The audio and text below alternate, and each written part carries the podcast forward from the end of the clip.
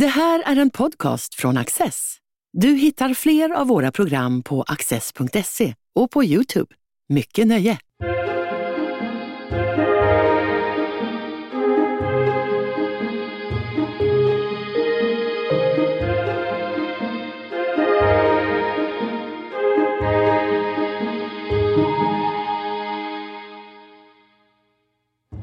Muslimska brödraskapet har blivit ett internationellt nätverk med stort inflytande. Same Egyptsson är doktorand i kyrko och missionsstudier vid Lunds universitet. I sin forskning undersöker han hypotesen att Islamiska förbundet skulle vara en frontorganisation för Muslimska brödraskapet. Hur utbredd är islamismen i Sverige? Same Egyptsson, välkommen hit. Tack så mycket. Vad är själva syftet med din avhandling? Mitt syfte med avhandling är att eh, fylla ett hål i brist på kunskap om ämnet Muslimska brödraskapet i Sverige. Eh, tidigare eh, finns tvist, både politisk och akademisk, om Muslimska brödraskapet finns i Sverige och i vilken mån har den koppling med internationella, internationella Muslimska brödraskapet både ideologisk och organisatorisk. Eh, det finns även, det är väldigt komplicerat, för att det finns även forskare i Sverige som säger att Muslimska brödraskapet som själva brödraskapet finns inte. Att det är olika inriktningar även i Muslimska brödraskapet. Det finns ingen koppling mellan dem. Eh, men eh, ja, mitt, mitt, mitt arbete handlar om eh, en, en organisation i Sverige som heter Islamiska förbundet i Sverige. Och jag har hypotes att den här organisationen är ehm, den nationella organisationen i Sverige för Muslimska brödraskapets internationella organisation. Och jag studerar och undersöker den koppling mellan Islamiska förbundet i Sverige med internationella organisationer, både teologisk och organisatorisk. Och hur de här, i de här månen har de påverkat i svensk, svensk politik eh, mellan 1991 fram till 2018. Vilka politiska partier samarbetade de med? Eh, forskning har, hade svårigheter med att de säger att vi har inte, tidigare forskare säger att vi har inte möjligheten att veta vad de själva säger till sina medlemmar eftersom de eh, gör detta på arabiska. Och här kommer jag med min eh, kunskap och bakgrund eftersom jag studerade eh, på universitetet i Egypten, eh, historia och kan arabiska akademiskt flytande. Så med den kunskap med, eh, med, med arabiska språk går jag till källor som ingen tidigare forskare kunde få.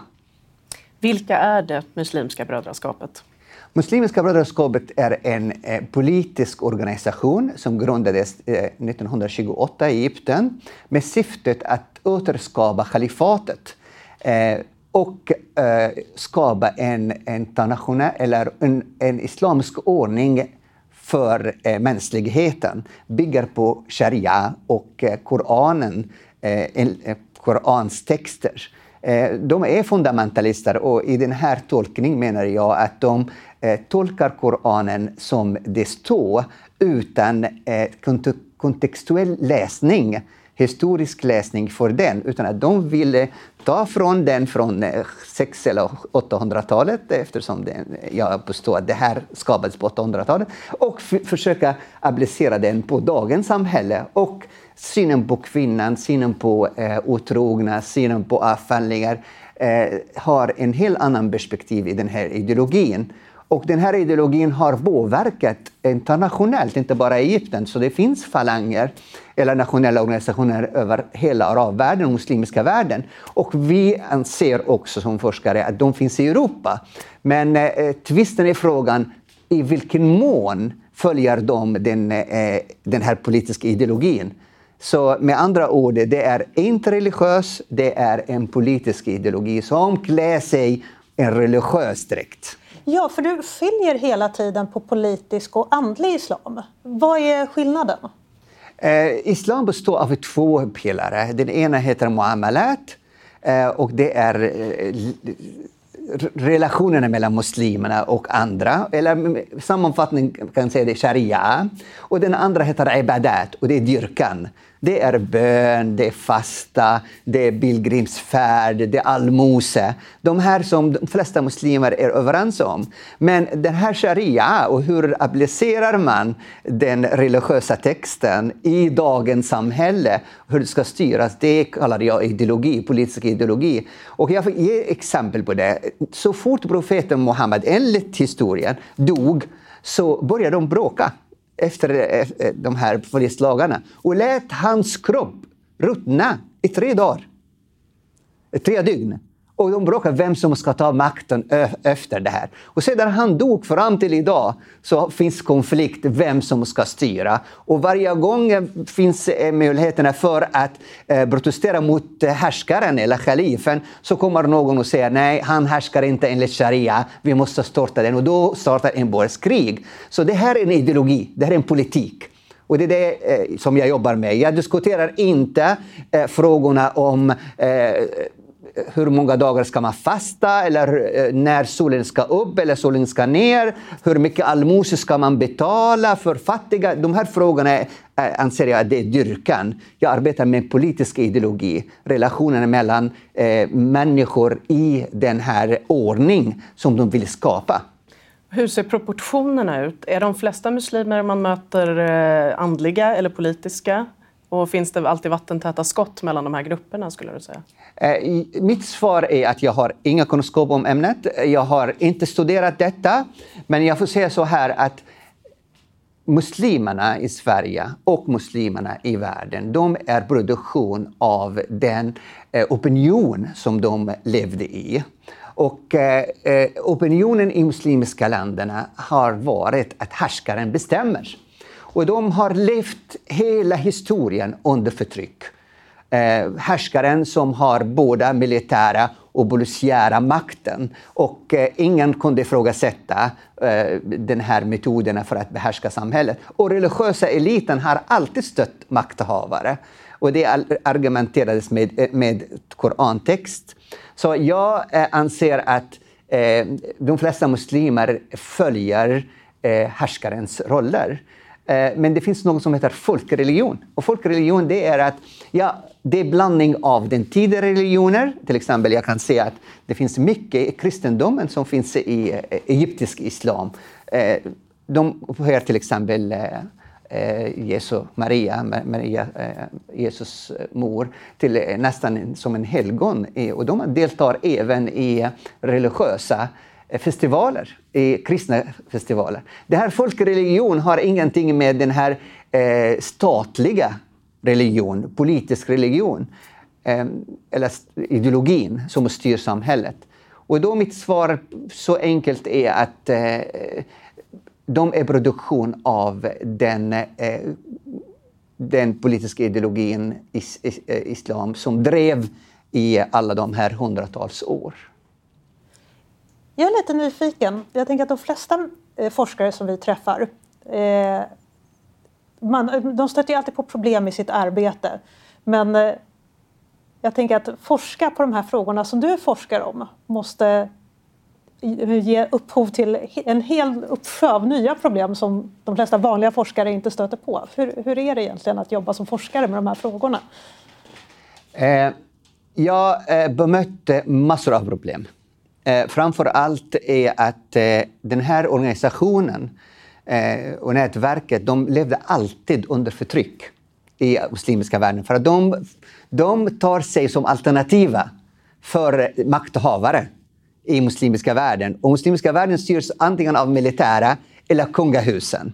Och nu kommer den här eh, eliten eh, som klär sig till teokrater och vill ta makten från dem. Som, så de blev förföljda Eh, antingen alliera sig med makten som Hassan al-Banna gjorde med kungahuset i Egypten och fick stöd. Och sen, men sen i roten av ideologin, det är att de ska ta makten.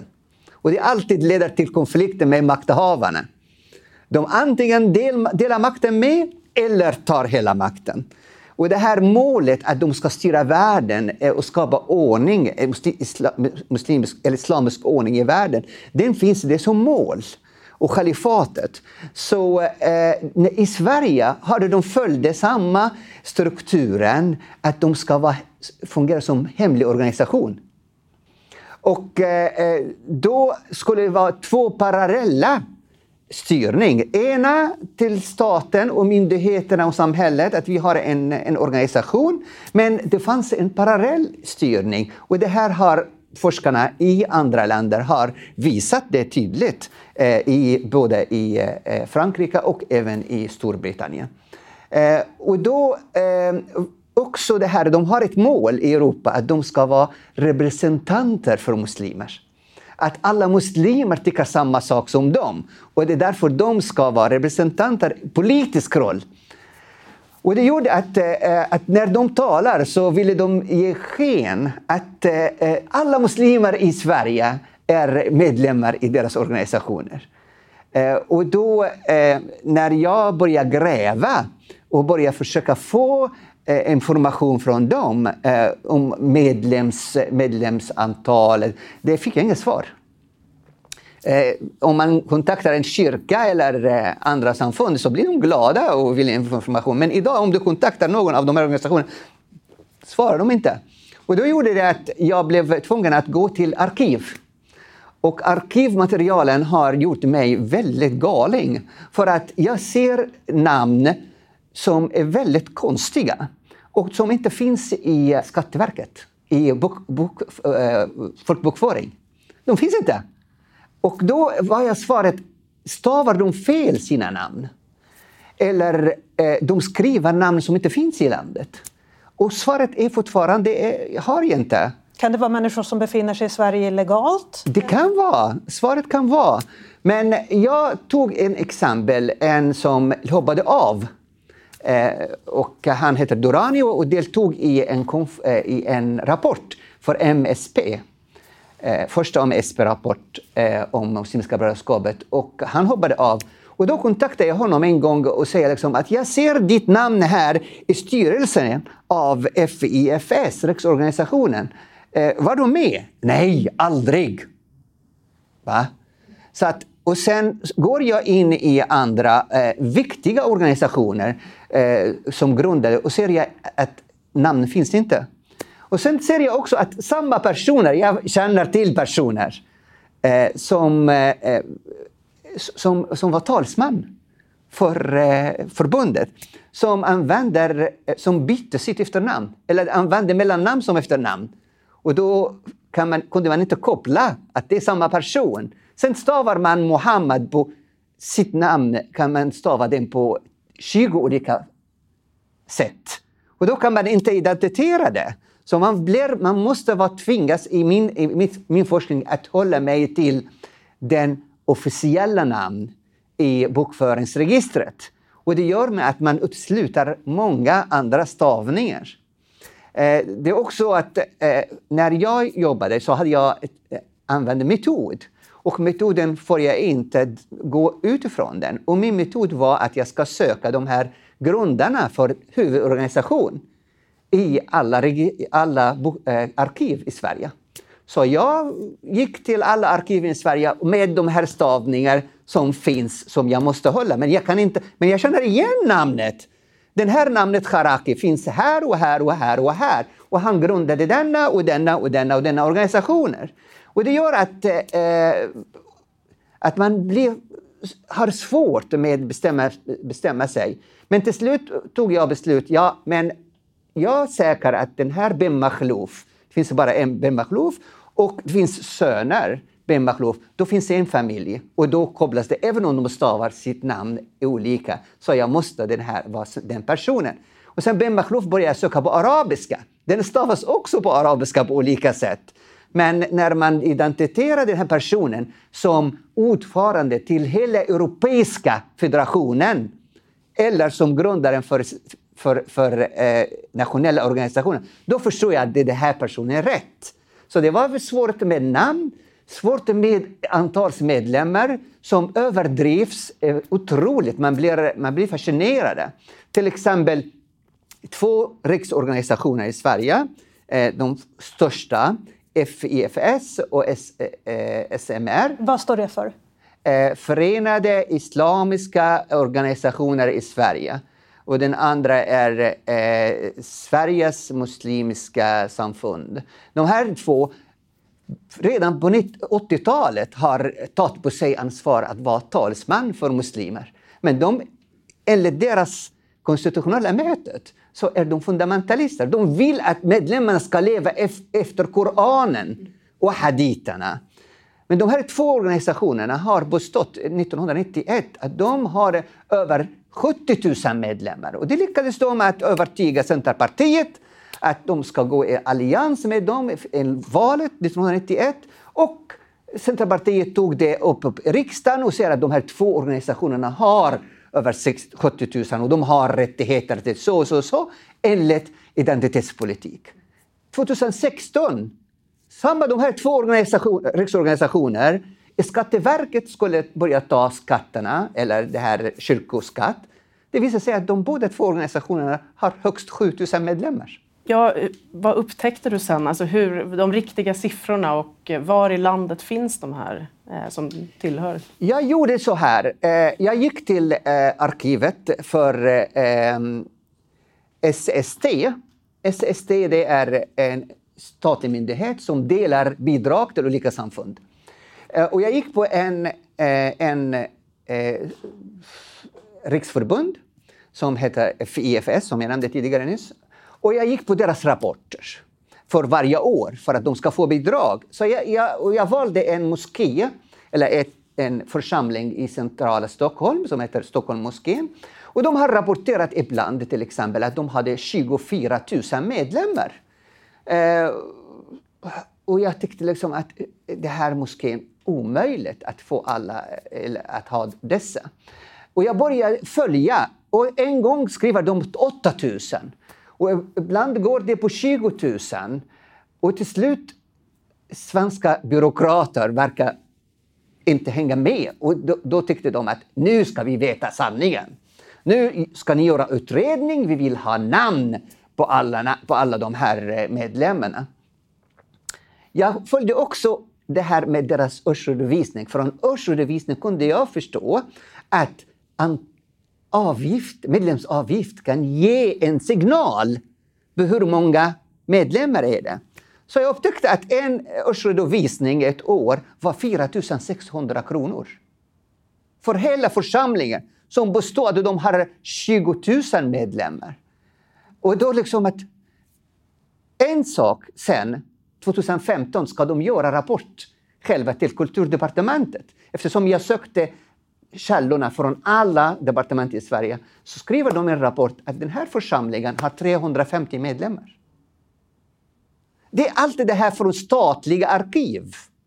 Och de här, den här organisationen har lyckats eh, bygga en fantastisk nätverk. Samma personer. Tre av de här organisationerna 2016, eller årsredovisning 2016, lyckades de få över 437 miljoner kronor det året, 2016. När jag uppdaterade min bok, jag skrev den på arabiska 2018. Eh, När jag uppdaterar boken 2021 för att göra det på svenska, så jag ville uppdatera året, så jag tog 2019. Så de här tre organisationerna fick det året 621 miljoner kronor. Och allting då baserat på de falska medlemsavgifterna? Det vet jag inte hur de ansöker. Men de påstår sig själva som representativa för muslimer i Sverige. Eller att då, och, och egentligen lyckades de. Sveriges Radio gjorde en, en, en undersökning, väldigt få undersökningar i Sverige om det här så eh, kommer de fram att det här nätverket som grundades 1994 eh, hade över nästan 70 procent av representationerna i, eh, i media. För hur ser kunskapsläget ut i de här frågorna i Sverige, rent generellt? Jag har försökt eh, eh skriva och upplysa om min forskning för att det är jag faktiskt som tog på mig ansvaret för det. För att de flesta har svårt med att få eh, eh, forskningsanslag för att göra ett sådant projekt. Men jag hade tur att jag kunde finansiera detta mig själv. Så jag eh, försökte upplysa i media om att det stämmer inte. Jag skrev i tidningen Dagen till exempel om den här problematiken och att de måste betala tillbaka de här pengarna för att det bygger på falska information. Men det blev aldrig upp eh, i, eh, i diskussion. Bara säga liksom att ja, men medlemmarna som finns i församlingen, eh, alla inte betalar via skatter, deras medlemsavgift. Ja, visst, men hur många är de? Hur ska vi kontrollera det? Det är ett, en fråga som bör man veta. Eh, och politikerna måste veta här vem som styr de här organisationerna. För att jag förstår att det här är en fundamentalistisk organisation som är odemokratisk och har en väldigt, eh, eh väldigt konservativ och reaktionär syn på kvinnorna, på homosexualitet, på yttrandefrihet, religionsfrihet. Och det ser vi väldigt tidigt till exempel på de här eh, kravallerna, busskravallerna. För att de här organisationerna faktiskt gick in och försökte förhandla med poliserna att stoppa bränning av Koranen. Och de kom ut med meddelande att de tycker att det här bör stoppas. Så de, deras, det kunde vara faktiskt, jag ville göra en utredning om de här organisationerna var med och bidragit till den här processen. Men för att förstå det här i ett större sammanhang, kan vi backa bandet lite och titta på varifrån kommer Muslimska brödraskapet från början? Hur, hur, skapades det här nätverket och hur hamnade de i Sverige av alla ställen? Eh, för att förstå det här måste jag veta att Muslimska brödraskapets en av deras ideologiska metoder det är att tala med kluvna tungor. Hur menar du med att tala i kluvna tungor? Det är att tala till dig som är främmande på ett sätt och tala till sina medlemmar på ett annat sätt. Den bygger på förtroendet mellan sina medlemmar. Och den ligger på uppfostran. Man går i en lång tids uppfostran. För att, och man väljer bara de som, är, som följer 100% orders. Och de har sina egna hemliga metoder. Till exempel Hassan al-Banna, han talade om att man ska göra en mission. Vem var Hassan al-Banna? Hassan al-Banna var en eh, förskollärare Eh, i Ismailia, i eh, en eh, liten stad vid Suezkanalen. Eh, men under eh, 20-talet eh, så kalifatet föll och nazismen och fascismen började blomstra. Och då han började låna eh, lite från fascism och lite från nazism och ville återskapa kalifatet eller Ottomanska riket igen. Ehm, Hans eh, mål var eh, som sagt att eh, skapa islamisk ordning över hela världen med sharia som grunden. Och för att göra det så ska han göra mission.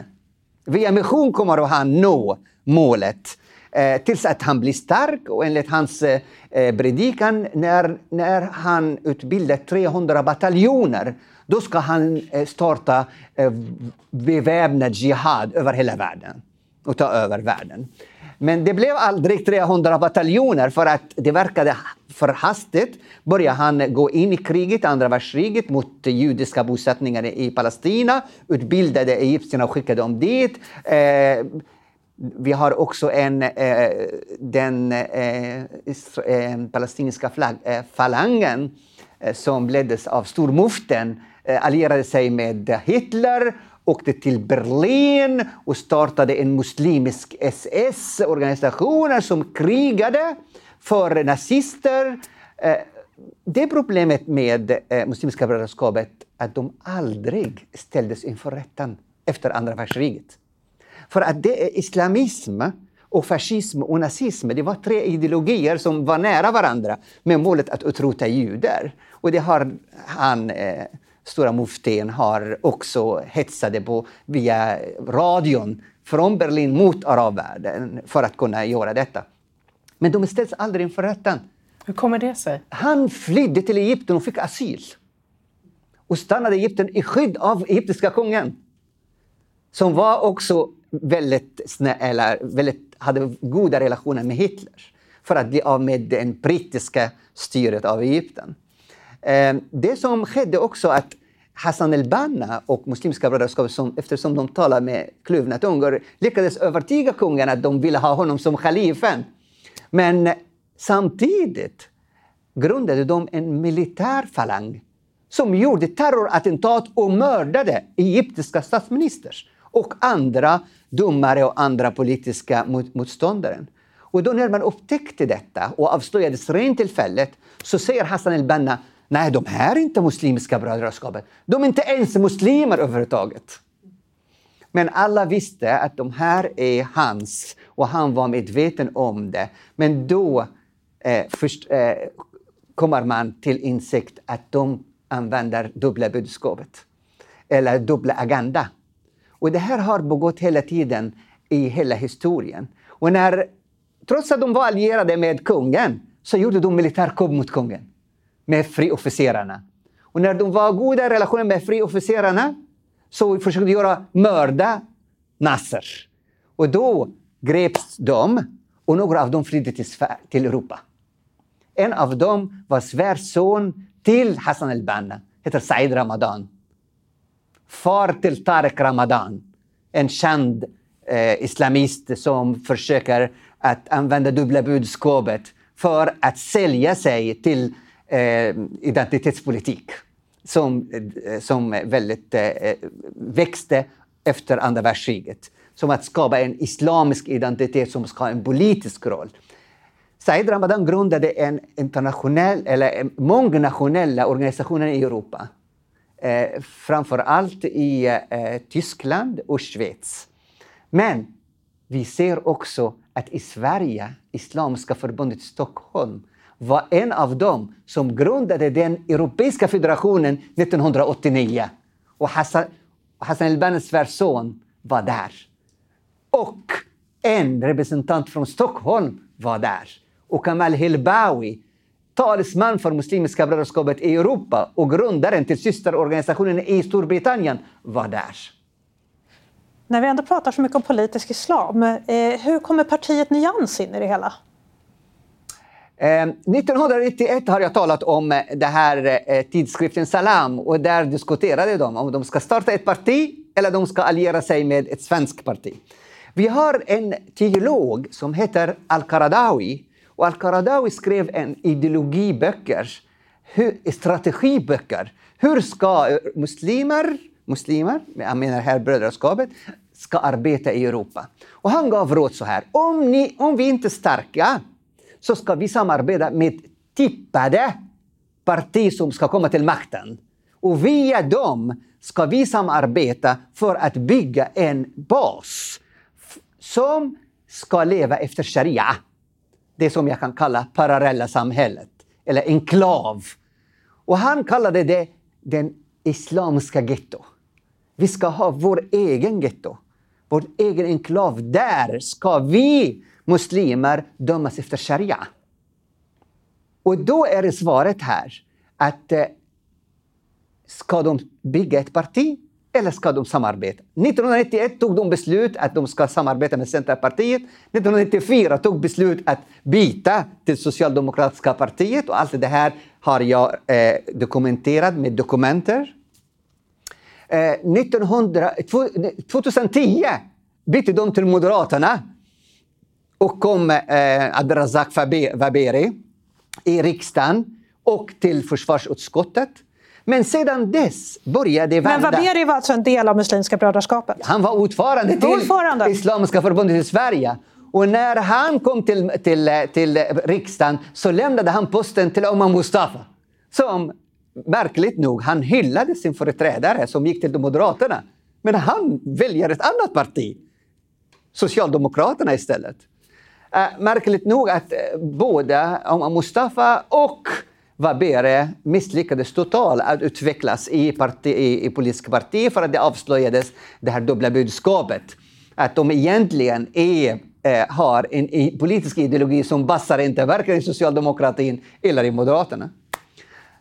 Ännu värre, nästa valet 2018 blev det katastrof för dem. Ali Khalil, som är en av dem, som lyckades att få eh, avancerades i Miljöpartiet förhandlade med Moderaterna för att sälja rösterna till Moderaterna. Och kommer in i Sveriges Television och spelade in förhandlingen Så vi har här en, en miljöpartist som säljer rösterna till Moderaterna. Och då, och då upptäckte man att det här är något allvarligt. Eh, det här, för första gången använder man begreppet infiltration. Och då finns inga chans nu att en islamist får plats i par, sekulära partierna. Och, och samma val 2018 sparkades en av topparna i Centerpartiet. Vem var det? Ja, det är Nyans. Det är Nyans. Och där svaret kommer. Och sen allierar han sig med en rektor för El-Azhar-skolan i Stockholm som han tog 10 miljoner från skolans pengar för att starta en bank. Och det här var imamen till Islamiska förbundet i Järva. Och en i styrelsemedlem i, Sverige, eh, i Islamiska förbundet. Och den här rektorn sitter nu och stödjer eh, Nyans, eller han är eh, vallistan. Så all, alliansen mellan Nyans är, eller idén om islamisk parti är långt, långt innan, eh, från Karadawi från 80-talet. Och tittar man noggrannare på nyansmål, det är att två mål. Och det är att bekämpa all kritik mot islam och kallas islamofobi. Den andra att få muslimer som minoritet. Varför det? Ja, för att Karadawi skrev det på 80-talet. För att så fort de får minoritetsstatus så har de rätt, enligt dem, till att dömas enligt sina egna kulturella lagstiftning, sharia. Och det är det som är målet. En avslutande fråga. Eh, är svenskar naiva vad det gäller Muslimska brödraskap och vad är det viktigaste vi behöver förstå? Svenskar är inte naiva utan rädda. Eh, rädda att, eh, att kalla eh, dem vad de är. För att kalla, kalla, kalla Muslimska brödraskapet som de är. Men tittar man på ideologin så ser man att det är islamistisk ideologi. Men man blundar för att det finns behov att hitta någon representant för identitetspolitisk islam, muslimers. Och det finns inte. Så de verkar, de verkar att de köper detta för att eh, de vill ha eh, att, att det ska fungera. Identitetspolitik ska fungera. Och samtidigt, de här har, eh, eh brödraskapet har redan på 80-talet lyckats att ta, ta monopol eh, och stor inflytande på eh, islamiska verksamhet. Uh, och då också det här svenskar, de vill inkludera alla.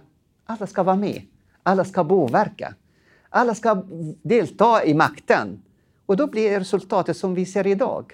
Att, att vi idag är tvungna att normalisera politisk islam i Sverige som identitetspolitik för muslimer. Och det är allvarligt hot mot demokrati, tycker jag. För att eh, politisk islam, enligt Muslimska brödraskapet, det är ingen demokratisk. De har sharia. In, eh, eh lagarna kommer inte från människor, utan det kom från Gud. Det är grundläggande odemokratisk princip. Och sen synen på kvinnan är inte lika värde, utan de kompletterar varandra. Det här är inte den, den, den jämställdhetsprincipen som Sverige har tagit emot. Samtidigt också en fråga om yttrandefrihet, för att de kommer inte att acceptera det här med yttrandefrihet, fullkomlig eh, yttrandefrihet angående ideologier. För att de anser att islam är inte ideologi när det gäller. När det är dags att diskutera ideologin, då, då är det religion. Då ska man inte kritisera islam.